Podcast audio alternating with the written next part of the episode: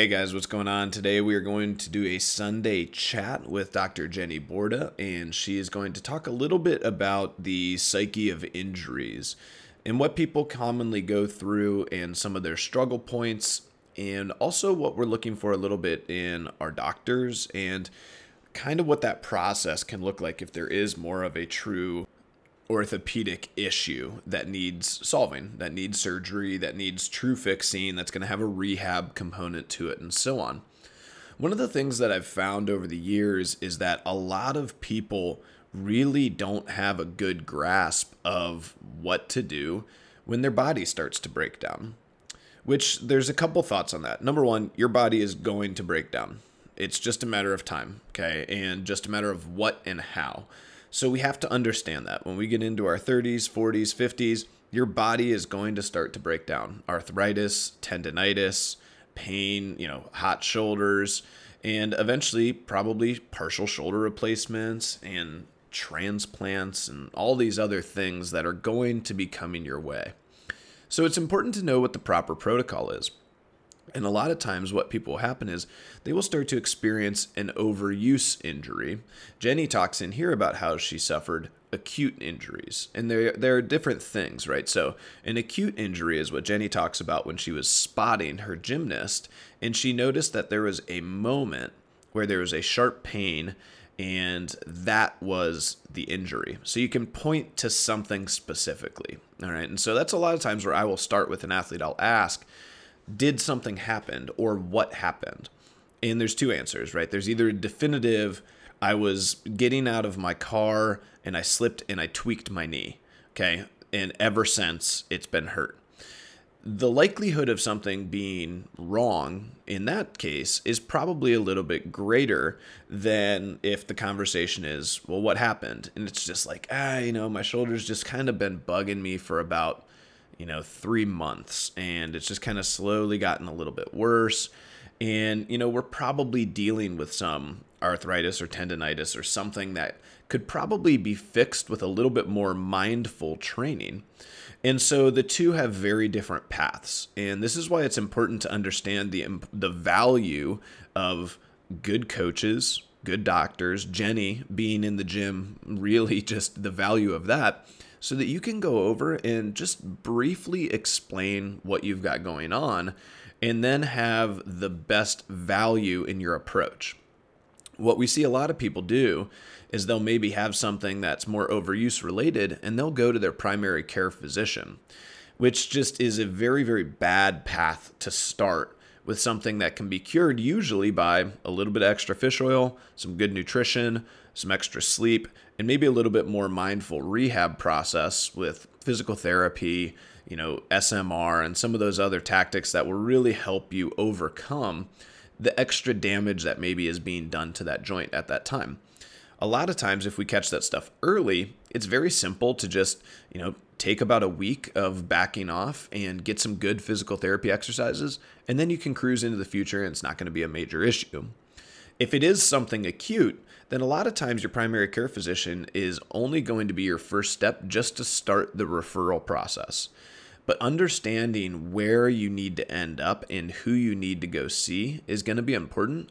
Otherwise, you're going to get caught into this weird circular ring of kind of getting, you know, fucked around, for lack of a better way to put it. And that's something that obviously we want to help people avoid and it's uh, you know the the problem is there's a lot of people who don't understand and what you'll hear from Jenny is that she did not want to just sit around and be passive. She did not want to come back from this injury just to be able to do her job and sit at a desk. She had aspirations of getting back to 100%, being able to come back to national level Olympic lifting, CrossFit competitively. And so those aspirations carry with it a thing that doctors do not understand 99% of the time. So finding the right doctor for you is extremely important because doctor's hedge is always first and foremost going to be recommending the approach that is the most safe, that is the least likely to have issue, the least likely to get them sued, and is going to have the highest chance of you not experiencing the pain that you have. And so, a lot of times, what we hear, and it just infuriates me, is the doctor first recommends that you stop doing the thing that you love, right?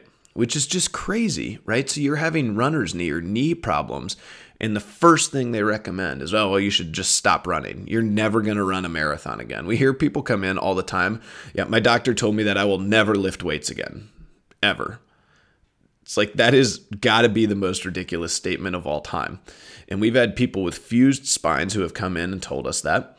And then they come in and they're able to lift weights. They're taught properly and they're fine. And it's like the the community in there is just a little bit broken. Now, there are some fantastic doctors out there, and you'll hear Jenny tell a couple stories here about just some doctors that they told her not what she wanted to hear. They told her what she needed to hear, and they made the tough choice and they helped her make the tough choice. But it was the right choice and that that kind of a doctor is invaluable and so but she had to search for it she had to get second and third opinions she had to she was researching and communicating and obviously she is educated in this front. And so I find it fascinating to see how she went through this mental process and how challenging that is for all of us who know next to nothing, right? Like we don't know much about anatomy and tendonitis and rehab and all these different things. And so we're sort of at a doctor's word. We just have to trust them and have to take their word for it. And she's not even in that boat but she had to get to a point where she realized that these people know more than me and I have to listen to them. So I have to seek out somebody who is great at what they do and will set me on the path to success moving forward. So, we're going to have a little bit different of a discussion in the future about generally how to handle injuries. And it'll be much more uh, about Jenny's opinions as a doctor and what we've seen over the years in the gym and generally kind of getting away from that trend of, uh, you know, go immediately to the primary care physician, get put on anti inflammatories and mandatory bed rest, and do nothing and safeguard at all costs. And we're just going to overprotect. And there's just always a better approach. And that's why I love Jenny's approach to physical therapy and her mindfulness for always being rehab oriented first. So I hope you guys enjoy this. This one's a little bit more of a story and uh, I think it's very interesting. I know you guys had a lot of questions. All right, guys, what's going on today? We are here with Dr. Jenny Borda. Most and many of you know her. Uh, if you guys do not, uh, she has been part of friendship now for probably about six years. Yeah, since yeah. like uh, end summerish 2012. Yeah, yeah. So coming up there. Um, so Jenny obviously has become a much much larger part of the gym uh, over the years and you know now helps us with all kinds of stuff gymnastics club physical therapy uh, you know just general management of the gym facility social media all kinds of stuff so she's kind of the full-on guru uh, but today we're here to talk a little bit about you know injuries and you know just how we you know mentally are coming back from those things what we deal with and you know some of the different you know questions that she's gotten in uh, helping people kind of maybe understand a little bit about what uh, you know what that back end of rehab can look like and you know what kind of you know things that you're you're dealing with uh, as you go through those. So uh, first jen i wanted to talk a little bit about um, about your your first surgeries. Were those your first surgeries? Which ones? Your elbows no. Oh, so okay. I've had a handful of orthopedic surgeries. Um, I had, I've had two in my ankle, one in my hip, a major one on my elbow, and then now two on my shoulder. Okay. So all starting around in college. Okay, and so um, so I'm only really familiar with the uh, the elbow one. What, what, what, how old were you when that one happened? So I was in PT school. So I was probably twenty six. Okay. Um, 26 ish. I was in PT school. I'd had some elbow problems. Um, really coaching. So I was coaching gymnastics. I was in PT school. I'd had occasional problems with my elbow, hurting, maybe some weakness, a little lack of stability. And then there was one time I was spotting a girl uh, on bars, and she didn't really do exactly what she was supposed to, and all her weight kind of came back into my arm, and it was really sharp, like fast, like pain in my medial elbow, and I was just like, oh my gosh, something something happened. Yeah. Something had to have happened, and so ended up doing therapy for a little while. No improvement. Um, this is actually kind of a crazy medical story. Uh, no improvement.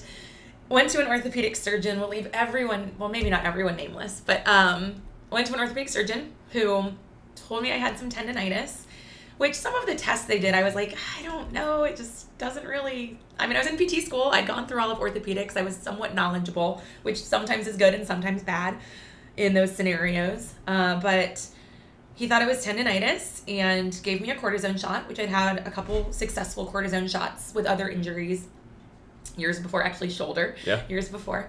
Um, and four weeks later, uh, one of my professors in school was like, "What happened to your elbow?" And I hadn't even really noticed, but it was like uh, the inside of my elbow, the bone was like almost like sticking out through the skin. It was crazy looking. Um, and I was like, "Oh my gosh, I don't know." And they were like, "That is not normal." Yeah. So I go back to the doctor for my follow up, and he's like, "Sometimes people just have bad reactions to cortisone." Like, I really just think it's this tendonitis, which it felt no better from the cortisone shot. I'm gonna send you to my friend, so this like colleague, and I'll have him check it out. So I like go to this colleague and he looks at it. He's like, "Oh yeah, sometimes that's just a bad reaction to cortisone." And they like took an X-ray, and he's like, "I agree with this other doctor." And I'm like, "Oh well, that's kind of weird, but okay." So I go back to PT school, and my doc, my professors are just like, "No, like not right. Like whatever's going on with your elbow." So they call around to some orthopedic friends out of the Columbus area. So I ended up going down to a doctor in Cincinnati named Dr. Colosimo, who I liked a lot. He was the Bengals doctor at the time. Oh, cool. And um, he immediately looked at my elbow and said, Who the hell injected that? And I was like, "Uh," um, And so we had a conversation about it. And he said, Yes, some people have bad reactions. That usually isn't what it looks like, though. And his feeling about it was that maybe it injected a small branch of an artery that uh, provided the blood supply to where those tendons attach, the skin, um, all of that. So I had no pigmentation in that skin anymore. I had all my fat was all necrosed, so I lost like all the fat that was covering that ulnar nerve that runs there. And he got me an MRI right away. And this time I'd had an MRI, but this time the MRI was with contrast, and it showed that I had no medial collateral ligament in my elbow. And so uh, basically, I had Tommy John surgery, like a baseball pitcher. Yeah. And the thought process of why that tore was toward the end of high school, I had some shoulder problems uh, that I kept doing gymnastics with and had a couple cortisone shots. And the thought is because I stopped using my shoulder normally because of pain, I started to learn to rotate through my elbow. Yeah. And that originally started tearing that ligament and then probably that spotting incident is Yeah. what did it in. Yeah. And because I'd had in, like problems with my elbow for probably five or six years without really realizing, I was so good at stabilizing that some of the tests to test if it was loose, uh, I was like subconsciously protecting against. So that doctor that I originally saw didn't find any laxity because my body naturally was trying to keep Yeah, its compensate for it. stability. Yeah. hmm So I ended up having Tommy John surgery. Yeah. And that was 26 years old. I think I was 26. Yeah, I was Okay. in PT school. We were doing our like neurology. Um, Did you become Stuff. like that student where they were like, "Hey, like let's all practice you know, on Jenny"? I feel like I would have if it was during orthopedics Yeah. because everyone could have seen, oh, this is what like a fresh scar looks like. This Yeah. is, and some of we had some that surgery was interesting because I had to see a plastic surgeon beforehand since all of that skin was very thin and I Yeah. had no fat in the area because they thought that maybe we'd have to have a skin graft to close it because they didn't think they could sew that thin skin back together. And the plastic surgeon was on call for the surgery, but they decided that I was young enough and had stretchy enough skin that they Yeah. could just like cut that piece out, sew it back together. But then the rehab after was a little different, but because they were worried about the skin ripping back open, I was locked in a elbow brace for like probably like two months with my elbow straight. oh, So I couldn't bend my arm. Um, Ah, that's so annoying. so that was kind of crazy, and that was my first, you know, experience of you can't use your arm to do things for yourself. So I cut my hair off because I thought that would be easier. What uh what what hand was this? This is my right one. Was it? Yeah. Everything's been on my right side. Yeah. Yeah. Man, that's crazy. Yeah. Um, and so 26 of them. How long would you say like your rehab was back to that? And then because when you came into CrossFit, I mean, you didn't have you didn't have shoulder issues really with stuff. No, not really. So you know, uh, you know, rehab for a handful of months. Um, you know, here in the Columbus area, and it was an interesting. That was interesting just because Tommy John's protocols all are getting back to throwing, Yeah. and I wasn't trying to get back to anything competitive at the time because I just wasn't. I was uh, in PT school. I was coaching gymnastics.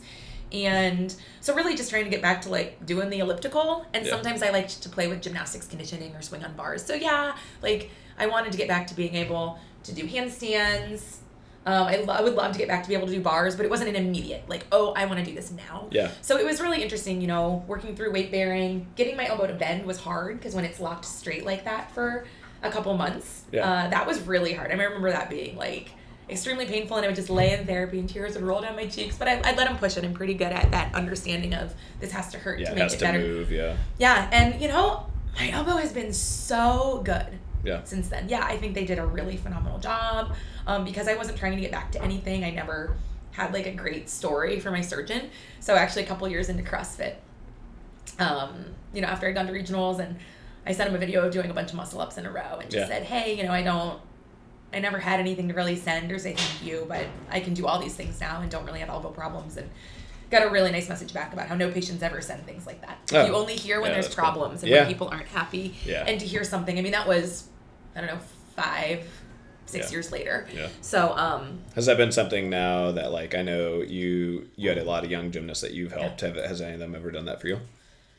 Um, maybe a little bit. Yeah, I'll definitely get things from time to time. Um, but I would agree, probably not as much. Yeah. Like every once in a while, I'll get little messages, or I'll see them somewhere, and it's like, oh yeah, I've had no problems with this. Yeah. Um, or sometimes it is nice when you get, I'll get them back as patients, but for a different problem, and they're like, yeah, my back's been perfect, Yeah. but now this happened. Thankless job. So. thankless job. kind of is, was- man. yeah, You don't think was- about it. No, yeah, uh, yeah, exactly. And I mean, I think that's something to think about, even from a patient care perspective. Um, is you don't. I mean, you just kind of you go back about it. It's like, cool, I'm good. Like you did your job. Thanks, Yep. awesome. Uh, no, that's cool though. That's really cool. And then so when you came into CrossFit, you were about 30, right? Mm-hmm. And then so that was about what the- probably 31. Yeah. So let's say three to four years after you had probably fully rehabbed Yep. and and gotten back up to speed. Um, and so walk me through your like initial thought process, some of the initial, just kind of broad brush over your first year or so up until regionals. Yeah. Yep. Uh, yeah, so the decision to start CrossFit really came from so I was 31 uh, because I remember I turned 30, that was fine. Year of being 30, getting ready to turn 31, and thought, is this the life I want? I work like 65 hours a week, all through the winter with gymnastics. I'm gone all weekend.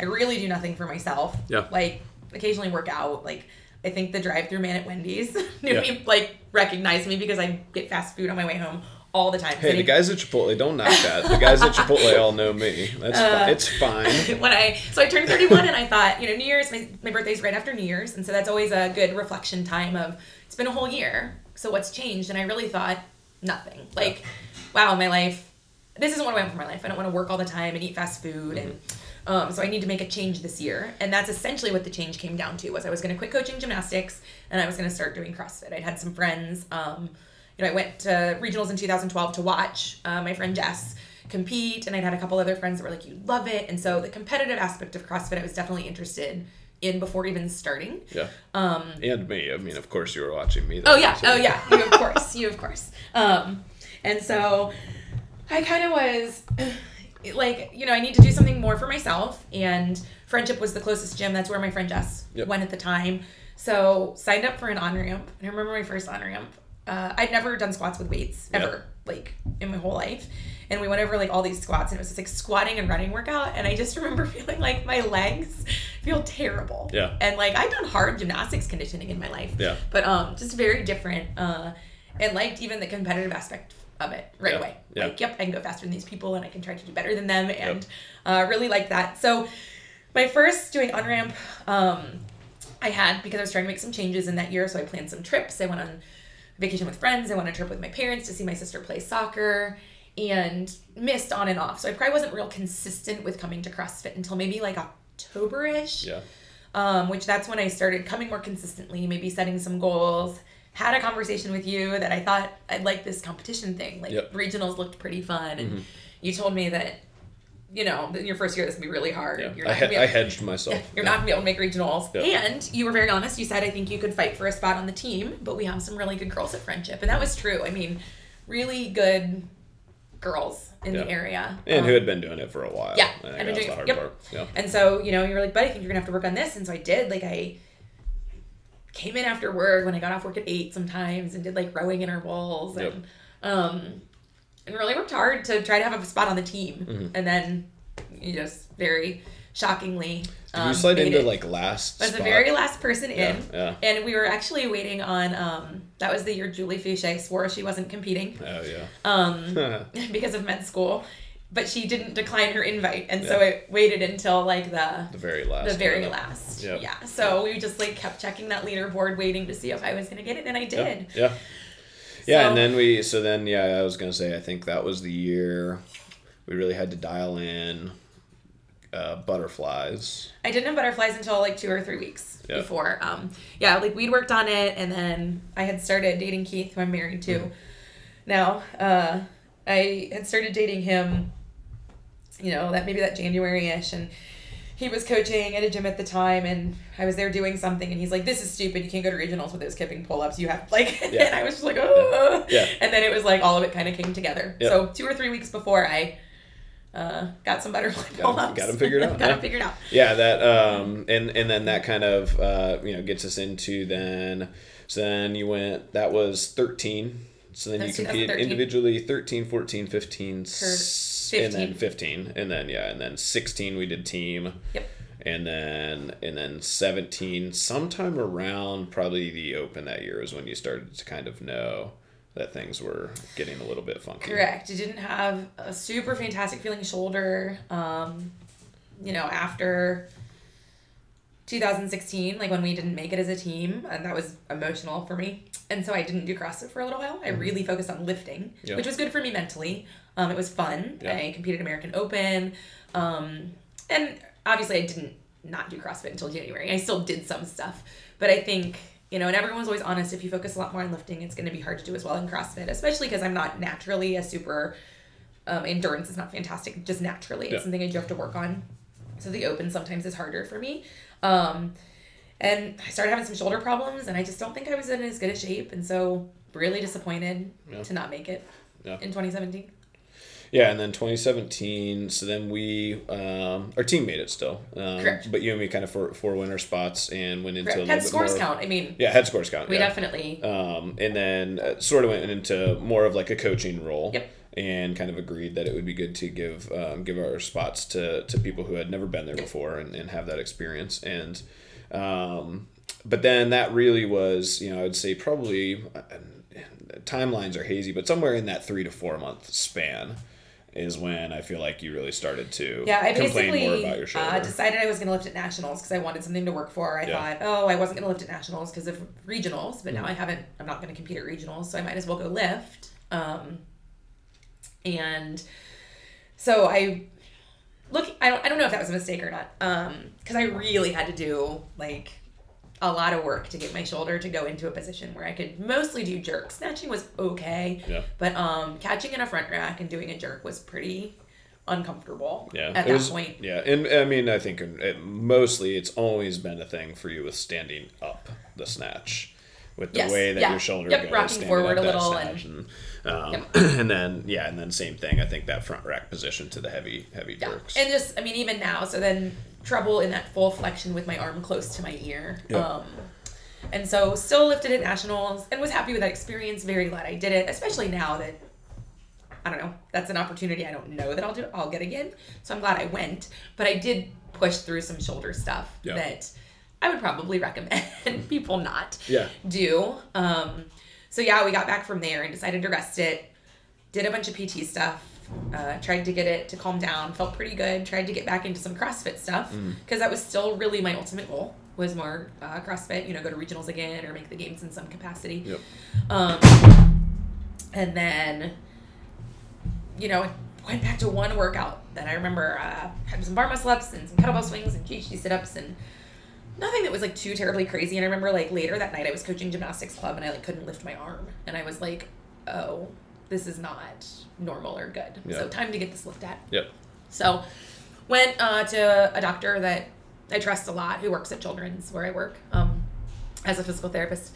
And he had, uh, we got an MRI, did not look great in there, went to an orthopedic surgeon, had some conversations. Um, mostly just needed some stuff cleaned out. A couple things that were afraid, some not great, like chunks of cartilage in there, a couple bone spurs. Let's clean it out. You'll be good to go. Like Yeah. you'll be able to, you know, 2018 open. You should be fine by then because this was July. Yeah. Surgery was in July, um, and the expectation was like eight to twelve weeks, Yeah. and you'd be pretty like normal. Yeah. So that didn't really happen. No. no.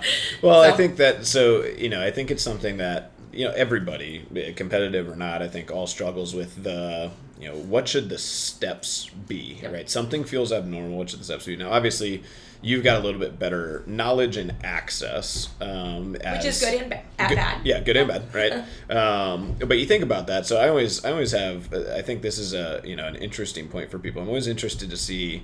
Okay, it hurts. You know, what are people's immediate next steps, go tos? Um, and so I think for you, I think some of the things that you did really well is I think you you tried to rest, rehab, and nurture intelligently first.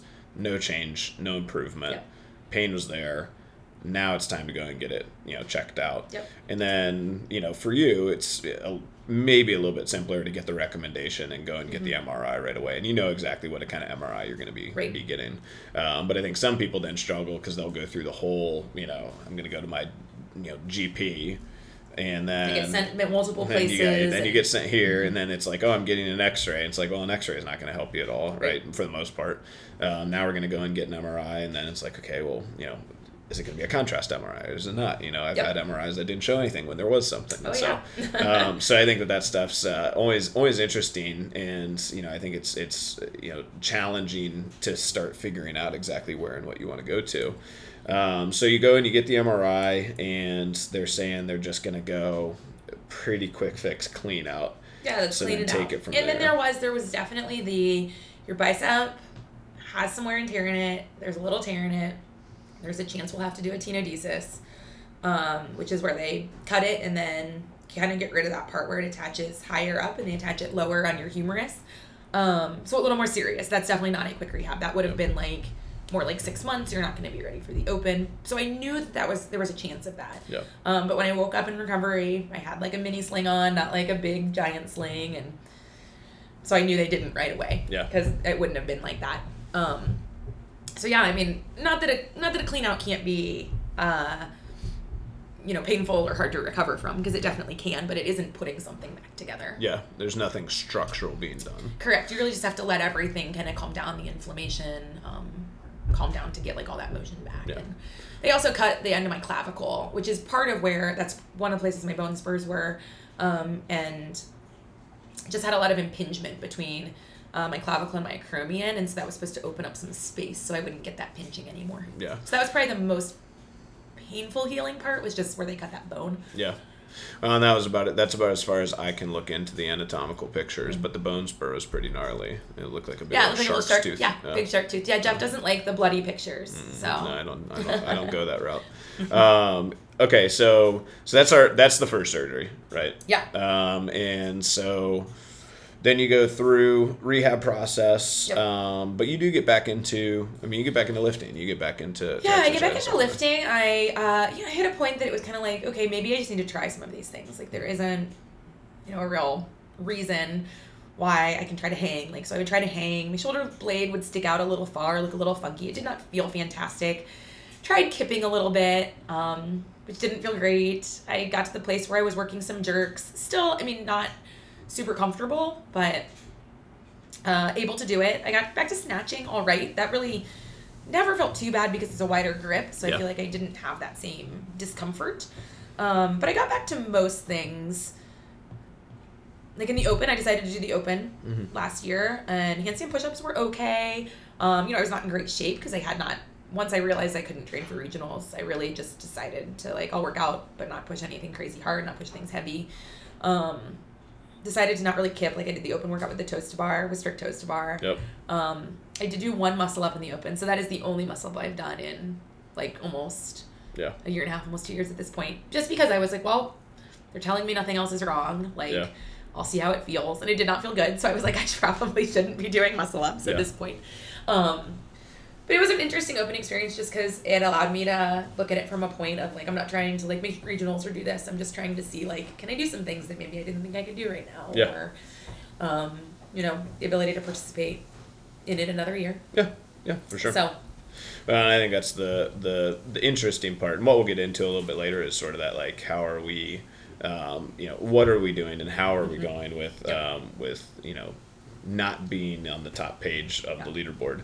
Um, but uh, okay, so so then we finish out and get down the road a little bit in 2018. Yeah. Um, and then Well, so um, during that time, I was having um, I started having a lot of manual work done on it because I truly felt like something isn't right in here. Like there is something is not it's not improving in my shoulder. I would almost say it was starting to go backwards. My motion was getting a little bit worse, having a little bit more discomfort. Uh, even the things that really should like joint mobilizations and some manual work from therapy uh, would make short term improvements, but was really painful. I mean, like, and I told multiple people like, no, something in there isn't right. I ended up having then an ultrasound. Um, so I had a court, so I went back to the doctor that did surgery.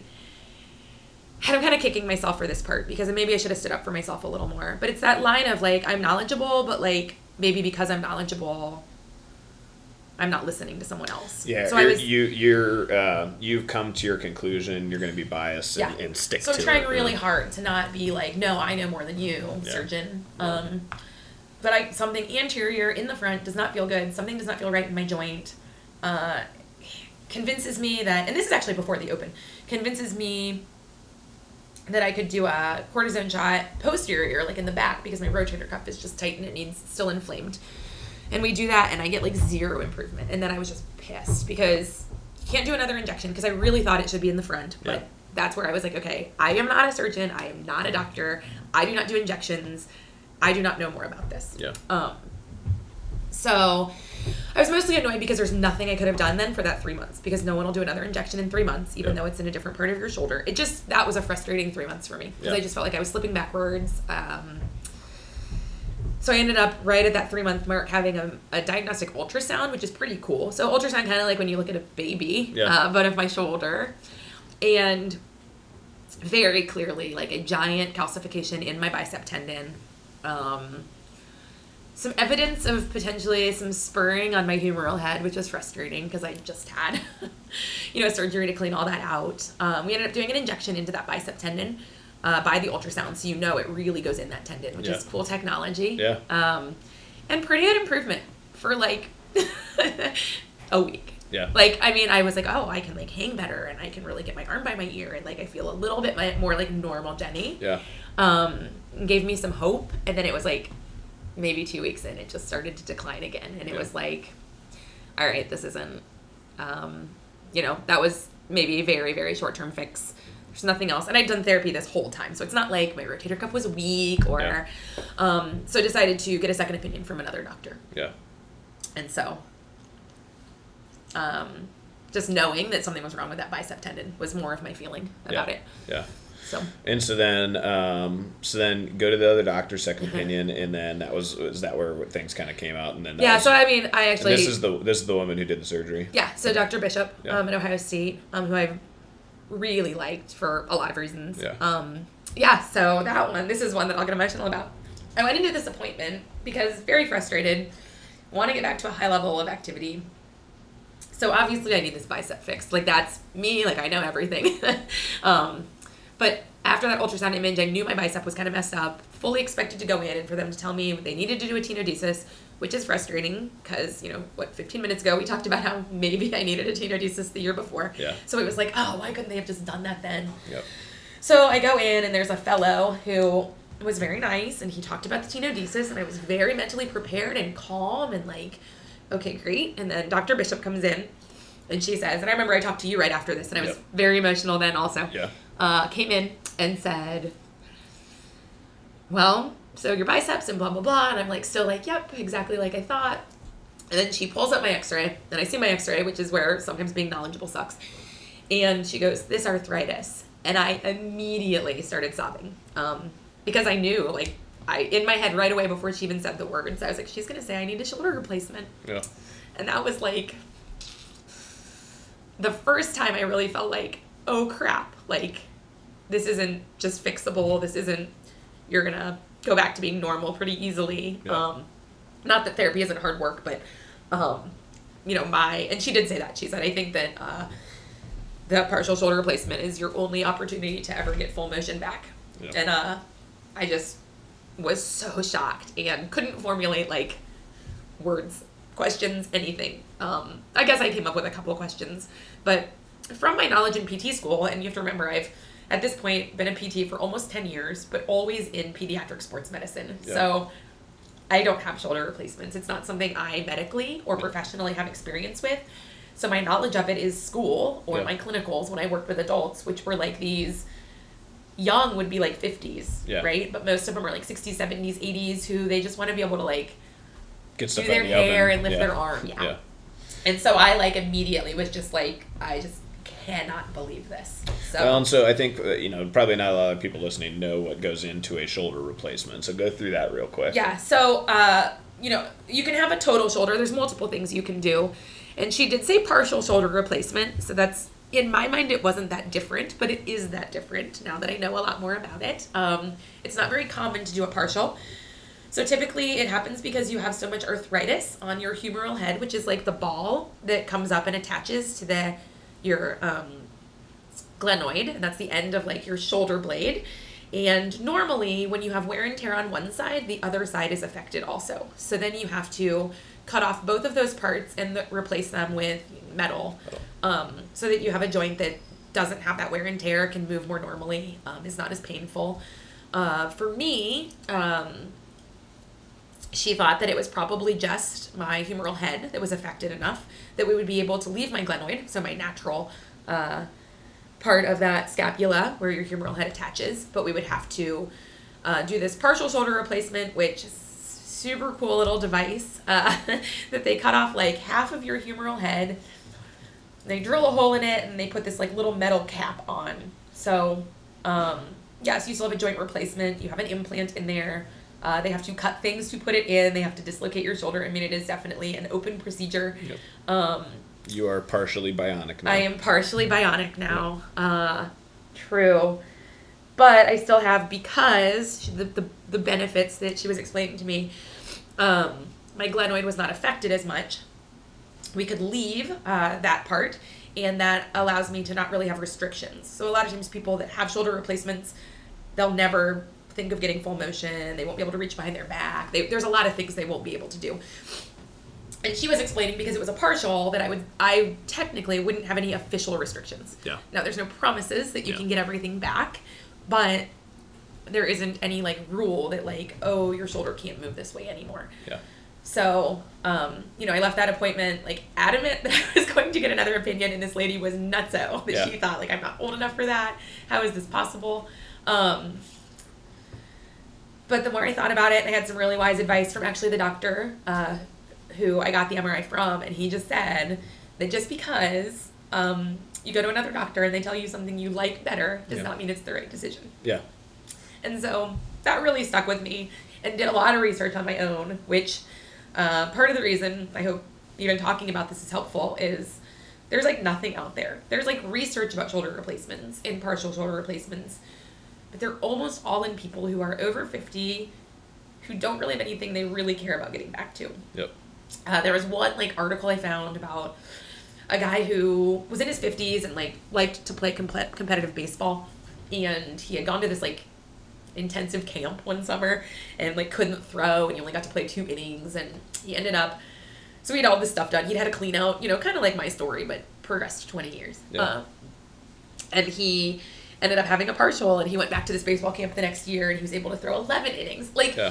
it was positive but Yeah. it was a little bit like i don't know Yeah. like But that's is- it. that's, That's- it there's like nothing else there's like you know i i, I did read some some like scholarly articles that talked a little bit about people being able to get back to uh you know functional fitness Yeah. uh it just isn't great research there wasn't a lot behind it there were no people telling the stories out there you know in their 30s Yeah. because anytime so i even asked had multiple phone conversations with the the PA, which were always very teary. I felt very sorry for him uh, that he had these conversations with me. But um, just questions from me about like, well, will I be able to do this? Can you tell me like how many people that are in their 30s have you? He said, well, we consider younger under 50, and I'm like, no, that's not what I care about. I only care about under 40. Yeah. like, um, and there's just not like, I mean, hopefully people start taking some metrics like that because that's hard. It's hard to make that kind of decision without any real information. Yeah.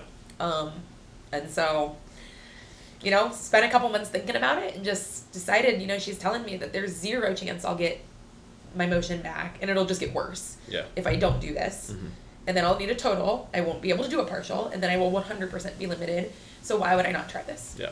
Yeah, and that was what you brought to me. And I think objectively, as soon as you kind of laid that stuff out, I think it was I think it deep down you knew the answer already, Yeah. but you just maybe weren't in the place to, to be able to be accepting.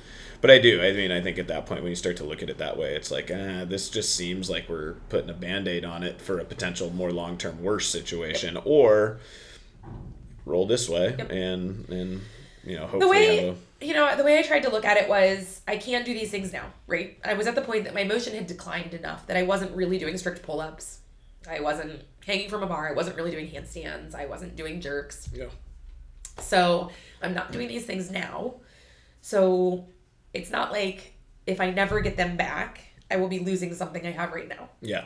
Right? So if it's giving me the potential to do that stuff again i would rather try. Yeah um, and I was having trouble, I mean, with some things like reaching behind my back, driving my stick shift car did not feel good.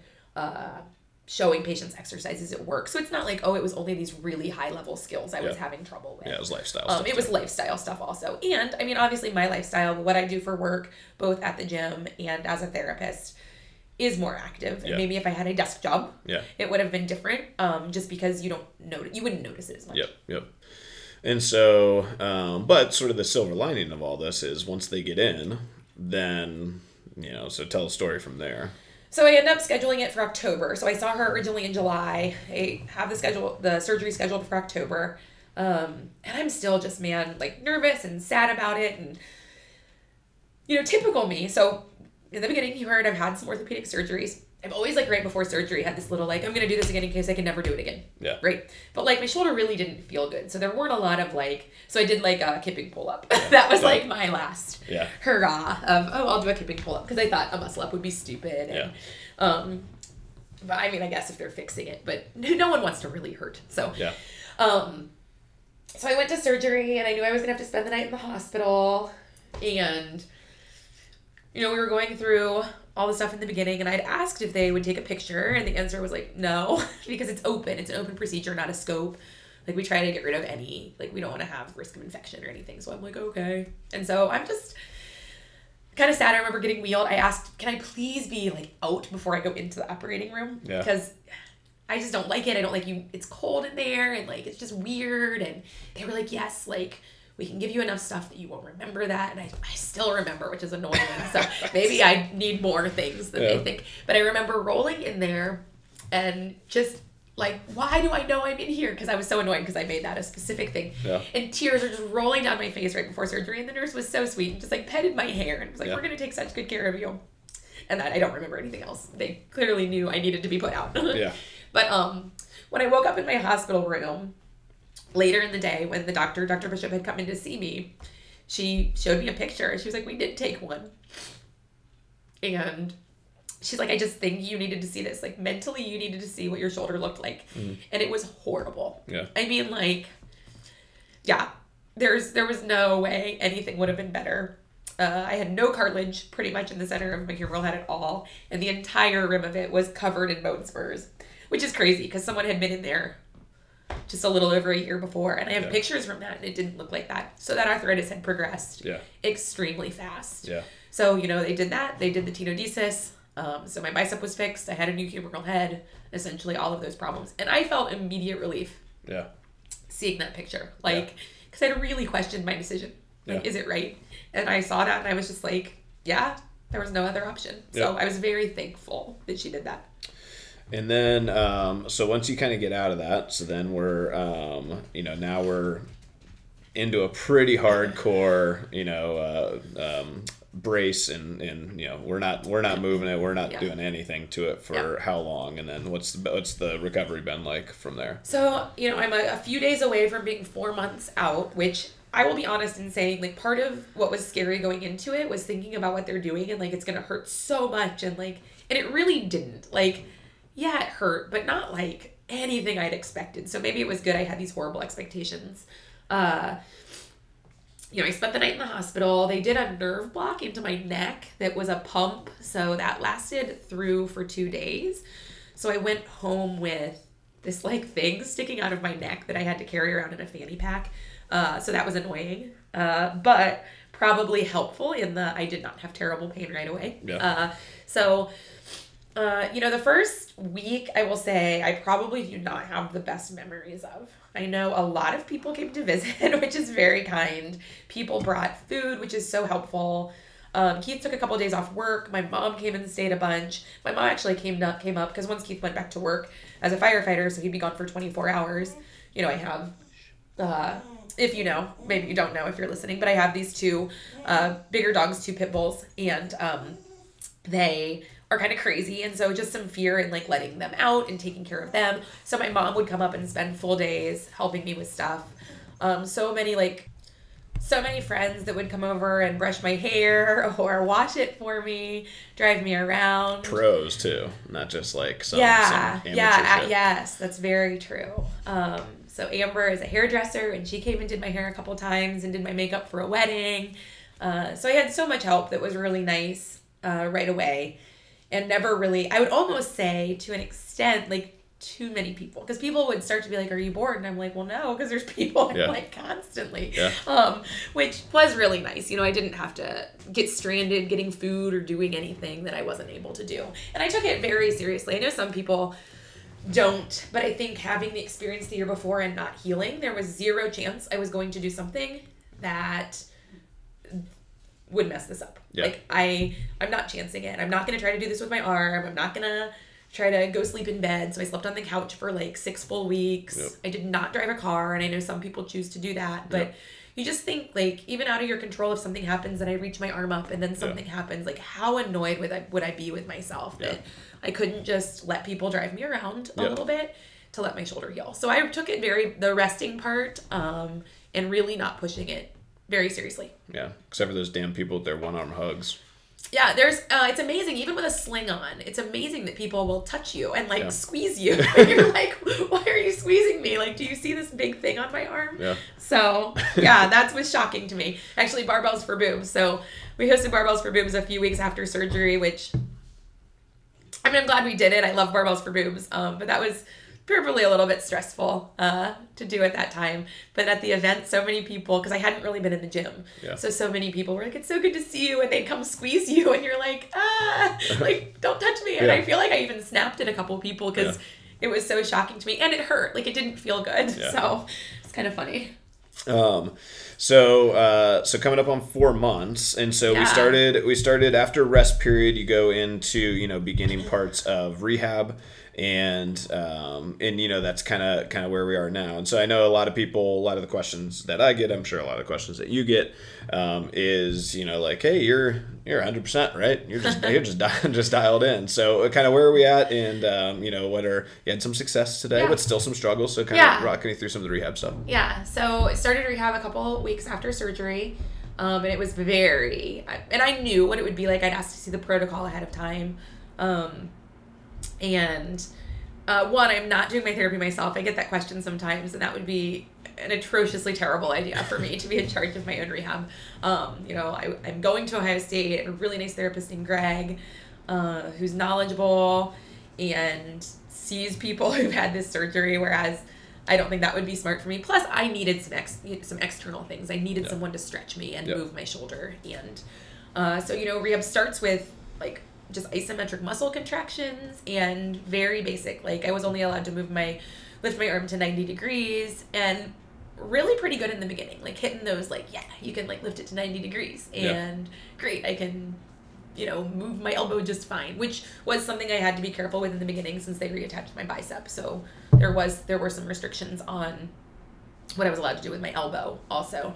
So, you know, therapy starts really slow, isometrics just moving, uh, and then you're allowed to start moving it a little more.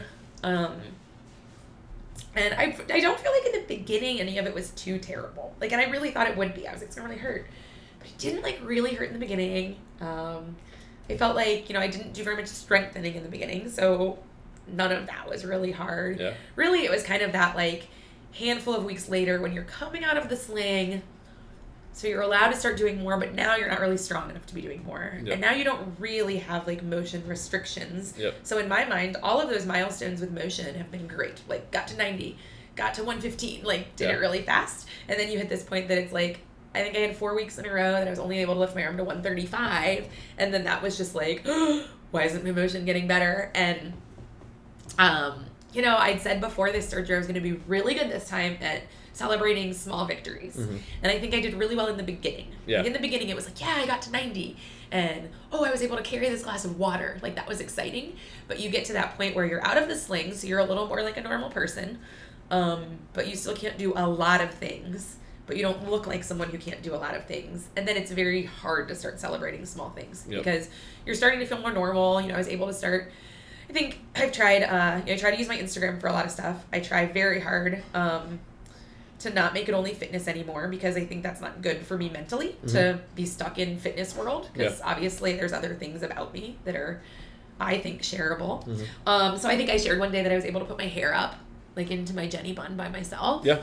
Um, so I think I've done a good job with some successes, but then as time has gone on, smaller successes don't feel uh, they don't bring me joy as much. It's more like, nope, what's gonna bring me joy is when I like feel normal again. Which that's my therapist asked me today. So what will make you happy? And the Yeah. answer just had to be like, I don't know, Yeah. because realistically, I know that maybe I'll never do some of that again. And that's just realistic. That's not negative. That's not.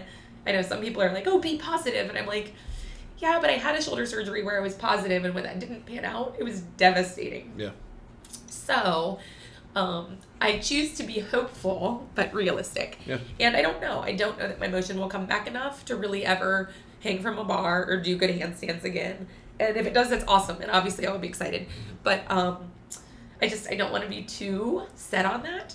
Uh, so you know, uh, today I did push-ups for the first time on like a high table, so not full weight, and they were really pretty easy, which was shocking. Yeah. And right at the moment, I was like happy that I did it, and then you know five minutes later, that's gone, and you're just Yeah. like, well, why can't I lift my arm by my ear? I'm smiling because it reminds me so much of you in like late stages CrossFit. Yep. Is like Yep. once you start gaining the points, like you would smoke like a 180 pound snatch. Yeah. For any, any other female in the world would just be like this, like, well, but I missed 182. Yeah. And it's just, and so it's It like, is. It's very this. I mean, this does it. 100% replicates how I am with a lot of things. yeah. That Well, and I don't think. I mean, I think that a lot of people get that way. Is you get to a point where you have, um, you know, you have expectations, you have things that you want to achieve, and you have you have places that you want to get to, and that that day to day grind of uh, taking in some of those just small victories starts to become, you know, harder and harder and harder as you you know maybe have a bad day or you have you know one thing goes well but three things don't right, Right. Um, you know, that's what i always tell people uh, we just did crossfit total it's like there are people who are i PR'd everything like all Yeah. four and i'm just like dude hold on to that like because that will never that, that you're gonna get to a point where that will never happen Yeah. ever again Yeah. and uh, and and like you try to express upon them those things uh, and that'll be fun for you to listen back to this podcast like a year from now Yeah. and just be able to look back and be like oh look at what i was i was so hung up on this Yep. or, and i was so i was worried and i was emotional about that and now i can do those things easily Right. um, but at that time a year in the future so a year in the future jenny who's listening um, you will currently have new things that you are unhappy a with hundred percent. Like I won't be snatching 200 pounds, Yeah. or I won't. Yeah, Well, and so, so that those will be things that always comes up. But that I think that's just human nature. Yep. Um, and so I think as it pertains to rehab, because it's so much more limited than what your lifestyle is used Yeah. to, I think that that probably hits you Yeah. double well, I also hard. think that what my life is like, so coaching in the gym and working as a therapist, there isn't a day that goes by that I'm not reminded that I can't do everything. yeah. So I think maybe small victories would be easier to feel if you had days that you weren't like completely aware of what you can't do. Yeah. So I think that's that's what's a little bit hard about it. Like I said before, if I had a desk job or I worked some retail Yeah. or and you know, days went on by that I didn't really challenge my shoulder in any way. Yeah. And then suddenly I was like, oh, I could do that. Yep. But I think there are days that I'm like, oh, I could do that and I couldn't do it before. But sometimes it's just overwhelmed by the, but I couldn't show this and I couldn't do this and then I couldn't put this ball above my head. And then, I, like, Yeah. there's so many things on a daily basis that remind me that I'm not like quote unquote normal Jenny that I think it makes it hard uh, to focus on those small positives. Yeah, yeah, and I mean, I also think the um, even just the concept of you know, as you air quoted, you know, normal, normal yeah. Jenny is it's just you know everybody's it's it. I think you know we were talking before we got on about you know Liz and her blog post, and um, you know it's normal, you know, normal women after pregnancy. Yeah. I feel like a lot of them feel Yeah. that same way. I just don't feel like my like your normal normal self. can change all the time. Yeah, it's just Yep. figuring out, um, and that's not easy. Like it's you know I've I've listened to a few different podcasts and talked to people about kind of that.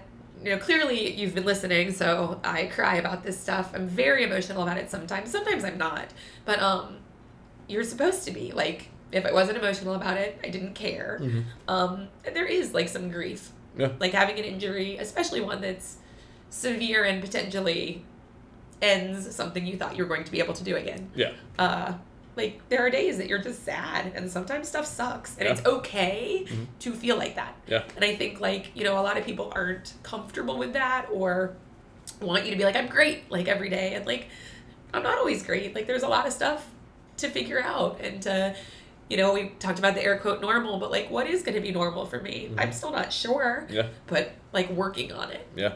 Well, and that was I uh, read an interview the other day with uh, with Ryan Shazier, Uh-huh. who obviously like that's Yep. you know, it's, very extreme yes and and obviously his was that you know you have this traumatic thing happen that's one point and really severely um, you know adjusts the course you know yours was maybe more a little more a little more gradual Yep. um, and so like you said like you had tried to prep for it and you had Yeah. researched and studied and all this stuff and um, you know in, in the interview you know the person asked him you know hey how's everything going and he and he was just like just figuring it out every day Yep. it's just every every day's new every day's unique and i have to really legitimately figure out new things Yep. every single day Yep. um, and you know and, and you can just tell like there's i think for him in the interview and much you know in talking with you the same things is your answers to questions and your communication patterns it starts to become challenging to express that to people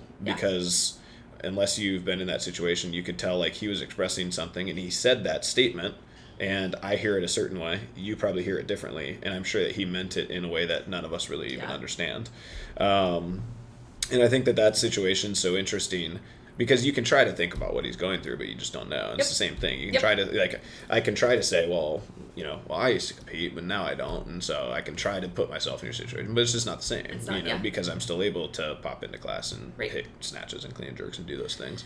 Um, and so I think that that's the the part that's interesting is everybody sort of has the and you know we talk about this all the time as coaches. Everybody's got their own battle that they're they're running with that. Um, but you know, I know for you, it's um, you know, it's been one of those things where, you know, you still get get questions on competing again, weightlifting, Yeah. CrossFit, you know. So, um, so where are you at with like, you know, I think those answers for you have probably been something that's been challenging as a a timeline, taking all the way back because I remember right when you were first talking about getting surgery stuff, it was still you were still talking about the 2018 Open, and Yeah, I so it was about still- 2018 Open, yeah. and it was yeah, and you were pretty like, nope, you should just take the year, and I'm like, Yeah, nope, and yeah. a big part of it was just getting older. Some of it's not getting easier. I, you know, I think very honestly, I feel like I'd had almost three seasons of letdowns a little bit, Mm. like in different ways. 2015 as an individual, I was not super happy with. I don't feel like I performed to my potential. Mhm. I remember walking out of that regionals uh, with you in Minnesota crying, and you were like, "Why are you crying?" And I was just like, "What if this is the last time I ever get to do this?" Mhm. But it probably it was. There aren't regionals, so that was that was it. Yeah. And you were like, "That's ridiculous! Like, you just keep getting better," and like, you know, gave me a lot of confidence. Yeah. Um, I think also moreover what I said is if it is, you don't want to leave it crying and being all sad. Right. So I think like that, and then because we already knew we were doing teams, so Yeah. that's why I made that comment. Yeah, it wasn't yeah. like I'm not going to make regionals the next year, but it was that I do enjoy competing as an individual. I knew we were doing team. I knew I was getting older. It was getting harder to make it to regionals. Yep. Um, and so you know, and then 2016, the disappointment in being sixth and Yeah. really you know hoping to make it, uh, which hit me hard. Yeah. Um, and then you know obviously the 27 disappointment where I just really wasn't at full capacity. Both just I wasn't in the same shape I needed to be in, and my shoulders started to cause some problems. Um, so then not making it, which I you know I made it as an individual four years in Yeah. a row. Uh, Every year, including your first year. Even with year, you including were, my you first were, year. You were, uh, you were, you were slightly spoiled on that end, but yeah, no, very spoiled. But I think like yeah. But if you've always done it, it's hard to realize. Yeah, so I think for me, I felt like there were, you know, obviously 15 not terribly disappointing because I made it. 16 had a great open, finished seventh. Like the team does well, we have fun, but I mean that was very sad for me to not make it. Uh, so then going into 2017, then not making regionals. Yeah. Just really feeling like, oh no, I have like, I just, you know, not happy with myself and not wanting to have a bad season or wanting to prove I could do it again. Mm-hmm. I think was part of why I was so adamant. Like, no, I'm having this surgery in July. Like they say, it's going to be eight to twelve weeks. I'll be able to do everything. Like I want to get back to competitive like training. And that, obvi- I mean, obviously, you, everyone heard the story of what happened, and it wasn't even po- physically possible for Yeah. me to try to do that with my shoulder. So I think that was part of it, though. Like you were like, I think you could just take the year. Don't worry about it. Like don't worry about the open. But I think for me, it was that. No, like this has been so disappointing. Like it's been like, we'll say two real years that I felt really disappointed. Yeah. Adding that last individual. Yeah. Um, Well, and at the time, it had been something where we had started to see some other top level CrossFitters start to have surgeries, Yep. a lot of backs, Yep. some shoulders, um, and I had seen what pushing, trying to get ready for a season had done, Yeah. which almost every single instance of that turned out poorly, and so. Um, and again, at the time, I mean, you were sort of an outlier in that even these guys having surgery, they were 26, 27, 28, and you Right. were, you know, 34, 35, 36. And so, um, so I really thought, given where we were going and stuff, it was like, you know, we have, we have things to work on.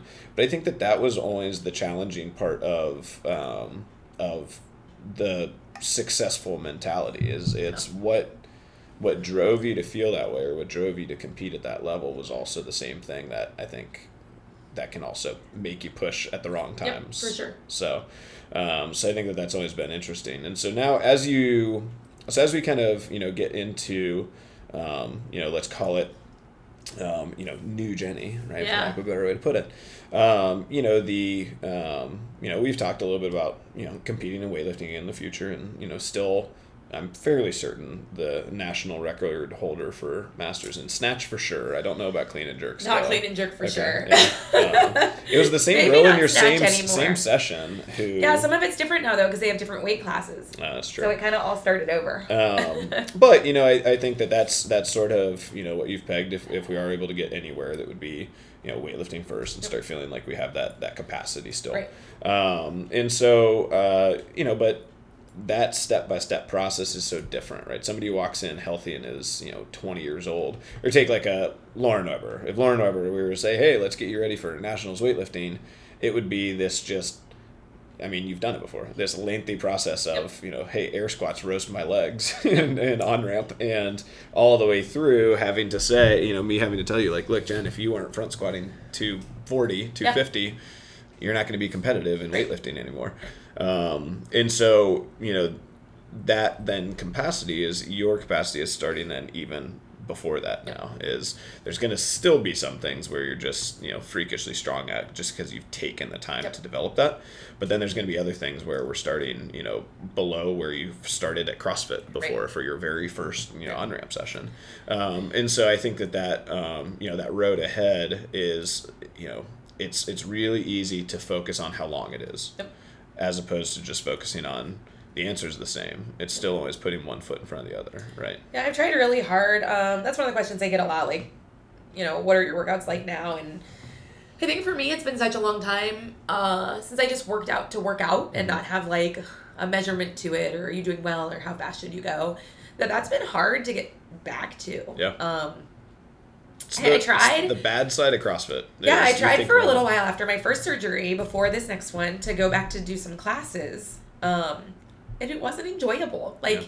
it truly almost just made me feel worse about myself. Yeah. Like, wow, like I'm not good at this. I'm so much slower. I'm so like, and that's just me. And that isn't everyone. Mm-hmm. And I don't think anyone around me was thinking that. It's it isn't that at all. It truly was just me.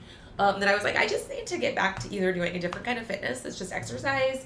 Right now, I do one or two workouts at the gym. Like I try to squat with a safety squat bar. Yeah. Um, the gym has nicer bikes than we have at our house.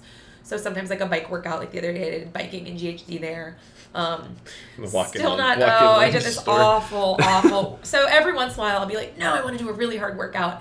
Man, and I like mistakenly did like 450 walking lunges in a workout Yep. and was like messed up for like a week and a half because I that would mess me up. I don't have great leg endurance regardless. Um, that would mess me up like with like good shape Jenny. Yeah. So like not in good shape Jenny. It was Yeah. very bad. But you know, a lot of workouts in my basement that aren't terribly long and working on like a little bit of if you know me, I'm not good at running. I don't enjoy working on it. And I don't have confidence in it, which is part of it. But really like uh working on small intervals of jogging, like a minute jog at like a 5.0. Like, is that fast? Is that something you would consider an elite athlete, like being Yeah. hard? No, but it's hard for me right now because Yeah.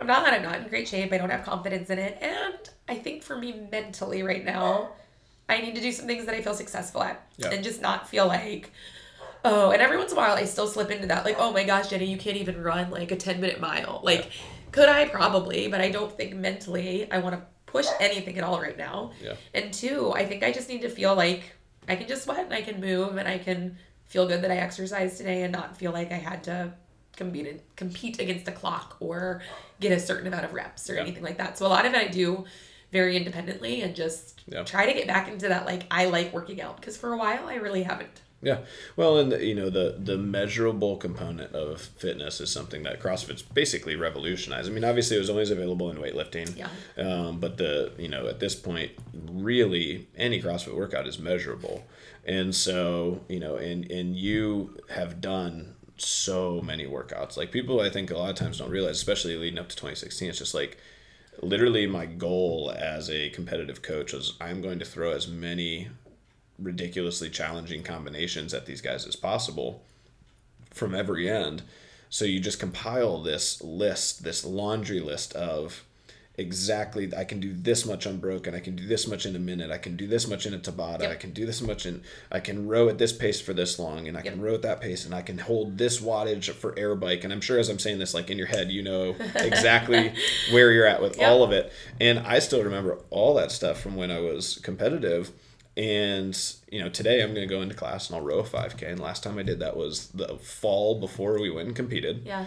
and and i know like i know my time i know my pace i know what kind of shape i was in and so but there's no way i'm staring at a monitor that gives me live feedback metrics with every stroke and there's just nothing but time to sit there and think about how i'm not in as good Yep. of shape Yeah, and so hard. so i think that that's one of the challenging components of, of crossfit and what you see now is two things. One, I think anybody who struggles with any injury struggles with that component of it. Yep. Struggles with coming back from it and understanding the protocol and understanding, you know, what the road looks like Yep. and what the challenges are going to be. So I think that even just talking about this is fantastic for Yeah. people because, um, you know, we all want to get back to full capacity. Yep. Um, you know, and um, regardless of you know where the shoulders at and stuff, like we still want to be able to put things over our head and Right. hang without pain. Yep.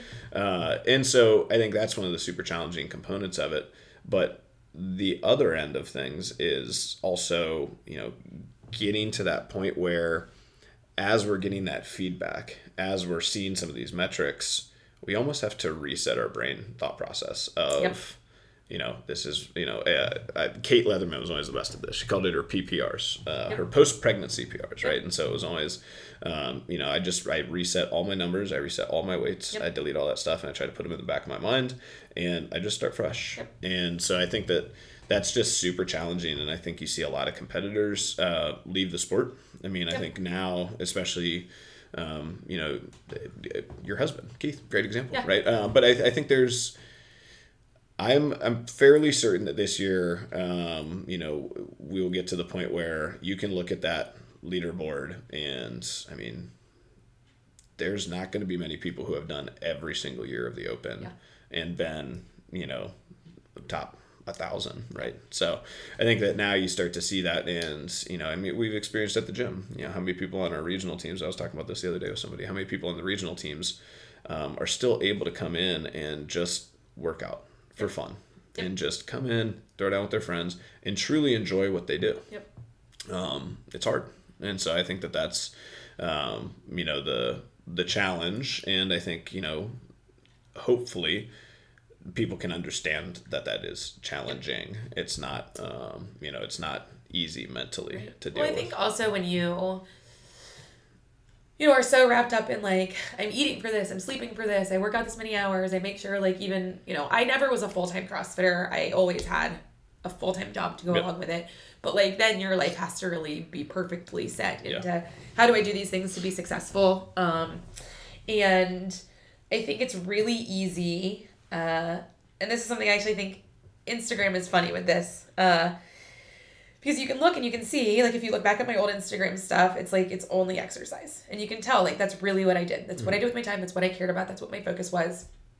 And so then when you have something that happens and you can't do it anymore, there's a little bit of this, like, well, what am I? Yeah. Like, I don't know. And so I like to always say, and I've sent a few messages to two competitive, good CrossFitters who I see um, have surgeries or injuries, and I don't see their Instagram morph at all. Mine has morphed. Like, there's a lot more lifestyle stuff. Like, I like clothes, I like makeup, I like shopping, I like my dogs. Uh, I try to show more of that stuff because there's my house. Yeah, renovating my house was mentally so good for me Yeah. this past year. Yep. Like having, I started making pillows, and I think some of it's just one looking for something to do with my time, but two feeling like you're good at something. Yeah. Like everyone likes to feel like they're good at stuff. it's accomplishing stuff. And I think that it's so hard to feel like all you are is good at exercise. Yeah. And like that's what I'm showing. That's what I'm sharing with people. That's what people like about me. You know, after um it's funny, I've talked to a couple people about this. Like uh back to the Instagram thing. You know, after my first surgery, I slowly declined, like lost a couple thousand followers. Yeah. And it was this like I, I truly don't care. That isn't something that I'm like, oh my gosh, I'm losing these followers. And but I did. It does make it hard mentally to feel like, well, that's the only reason I'm an interesting person is because I can like do a bunch of gymnastics and throw weight over my head. Yeah.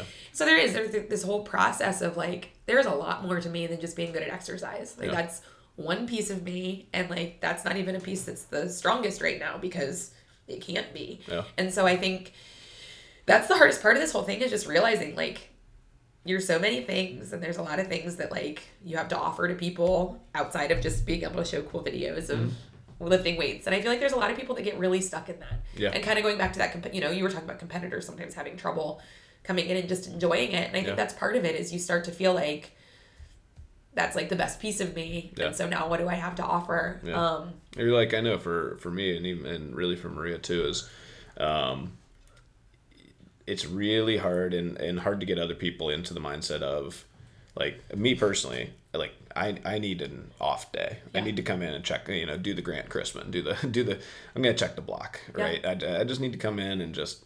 And, and every day is uh you know what are you gonna throw up today what are you gonna do how many Jeff you think you can get eight rounds on this Yep. you think you can do this and you think and sometimes it's just like you know what like just leave me alone yeah, I'm just trying to like like I appreciate it and I, t- I always Yep. try to lead by example. I try Yep. to set the intensity that is designed for the workout and all that stuff. But you know, a few starting probably months back, um, I really ta- started taking a couple weeks where the scaling options that the coach provides in class, I take every one of them. Right. I scale every single piece of it. Right. And it, it's that has been very therapeutic for me.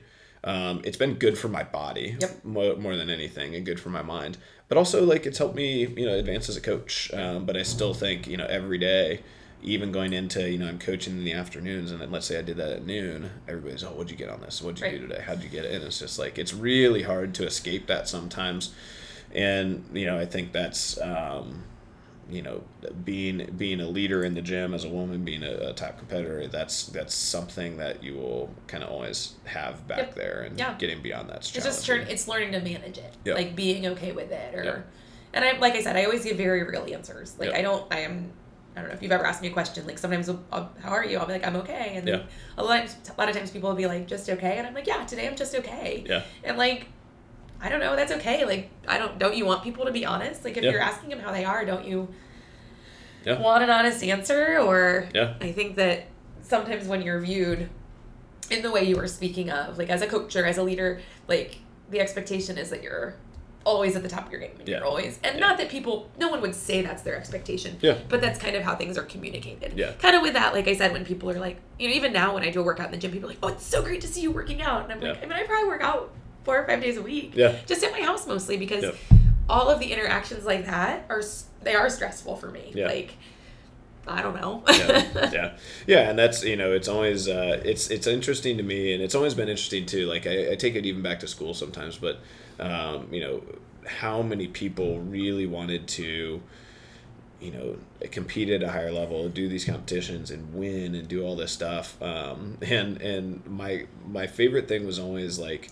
uh, you know, why? Like, I, for one of the first questions I ask people now, like, why do you want to go to the games? Why do you want to go to regionals? Why do you want to do these things? Like, I'm telling you, I've done, I've done all of that, and I can tell you that, like, back at the ranch is more fun. Like, Right. just signing up for a charitable competition with your friends, Right. where there's nothing on the line, there's nothing to win, out, and all of the money goes to support a charity, and and it's it, you're literally only doing it to enjoy yourself.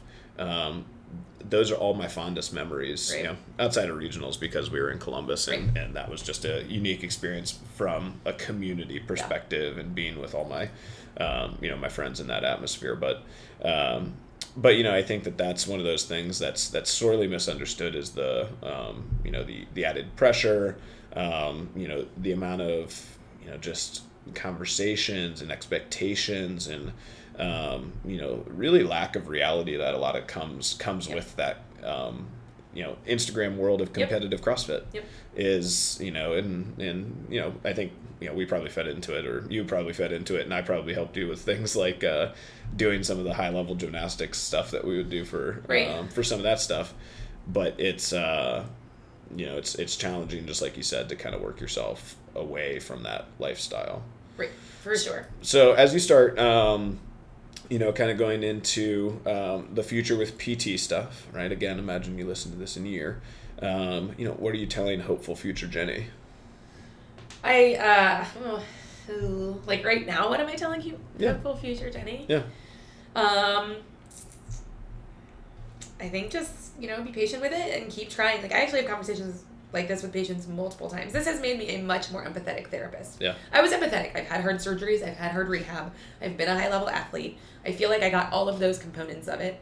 But I'm not sure I really some of my athletes that are really hurt and really sitting out. I have a girl right now who second ACL, she, she's missed two soccer seasons now, wants to play in college. Um like I get it. Like it sucks Yeah. to feel like I can't do these things. You feel like you're missing a part of you. I feel like it's made me so much more empathetic yeah in that. And I'd probably just give myself advice. I'm very good at the advice of like, look what you did today. Like this is great. Like you should be happy. Like really trying to hit those like small victories. Yeah. Um, instead of just focusing on like long end term goals. Yeah. Um. And so I would just tell myself the stuff I rationally know. Yeah. It's just that internal battle of I know these things. Realistically, I know. Like celebrate that push up today. Like be excited. Go make, make a post about push ups. Like yeah you should. I should. I should. Yeah. Maybe I'll do that when I leave. yeah Um, but it's still tomorrow will be the same battle. yeah It'll be the same battle when I go to the work and I can't show someone a three pound shoulder press. Yeah. It'll be right back to the oh, I still can't do this. So it's just Yeah. an everyday. Like every day's a process. Like Yep. Find some joy in the small things and find something you are enjoying doing in the meantime. Yeah. Like like I said, you are more. I know I am more than just good at exercise. Um, so like show that. Yeah. Like don't only show a bunch of old videos and old pictures of doing CrossFit. Like show the stuff you're actually doing now. Yeah. And like talk to people about it and get involved in some different things Yeah. and I think that's you know, I, I have conversations with gymnasts at work a lot about when they're hurt. Like really, let's really try to take two weeks and not go into the gym. yeah And I have a couple that really can't do it. Like they can't not go in the gym. Yep. Mm-hmm. And that's a little sad to me because what else do you have? Yeah. So if this what if something really does happen and you can't do gymnastics? Like you can't Yep. take two weeks that you don't go and do it? Yep. Like that, as much as we want to be, you know, dedicate our lives and be as good as we can at things, like that's not healthy for any one person to be that one dimensional No. and feel like they don't have anything else in their life. Yeah, you're spot on. I think by the time this airs, Ed's po- Ed's blog will have posted, but um, you know he, he talks a lot about that. Is um, you know, and I'm such a huge proponent of that. I really do think that um, you know CrossFit should be a thing that we do for ourselves Yep. as supplementary to make the rest of our lifestyle better. And as soon as it starts to becoming too much the thing that Yep. we do or the thing that we identify ourselves by and with, um, you know, I think then that's when we have to, you know, maybe start to schedule some time. You know, two weeks away for vacation, sure, great, but you also have distractions built in there. Right. You know, can you can you do it at home? Yep. Right? Can you do it with uh, with your family, with your house, with with other alternative things? Um, just because I think that that can become something where it's maybe a little bit too much Right. for people sometimes. So, I agree. um, do you have anything else that you want to talk about? Man, I don't think so. I think we covered, I think, gave people a good insight into kind of what led to this and how I'm feeling about it now. Yeah. You didn't cry too much. I mean, this isn't like as bad as Roe Thruster, um, Jenny crying. Oh, I've had some good cry moments. Mhm. So I'm a crier for people who don't really know that. Like Yeah.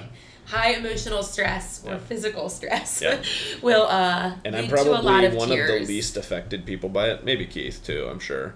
Um, Yeah, probably. But uh, at this point, I feel like you've probably cried around me more than anybody the last uh, seven years. Yeah. So And it's just that all it is is just like when I feel really emotional about things, I just get sad. So Yeah. and this is like there's a lot of good things I've learned through this. Like I have no doubt I you know, a year from now, Jenny will sit and listen and be like, wow, I can do all these things. But I don't know what that'll be. yeah, And so I think that little bit of the unknown is just figuring out kind of yeah, who you are and how you grow from there and what you want. And I don't know.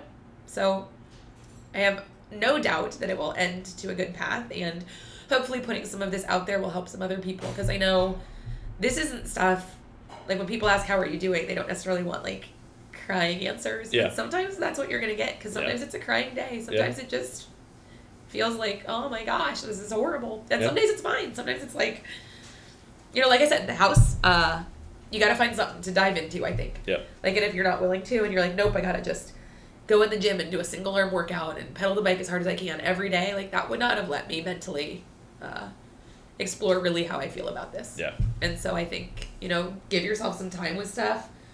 Always, you should have a few interests. Yeah. Uh, can't just be exercise, or can't just be pillows, or can't just be home remodeling. Like, yeah, should be uh, you know well rounded, and you should be willing to share all of those things with people. Because Yeah. I think if you only put one thing out there, uh, if that thing goes away, it's really easy to feel lost. yeah, for sure. I think that's great. All right, we'll wrap it up. Oh, nice, perfect.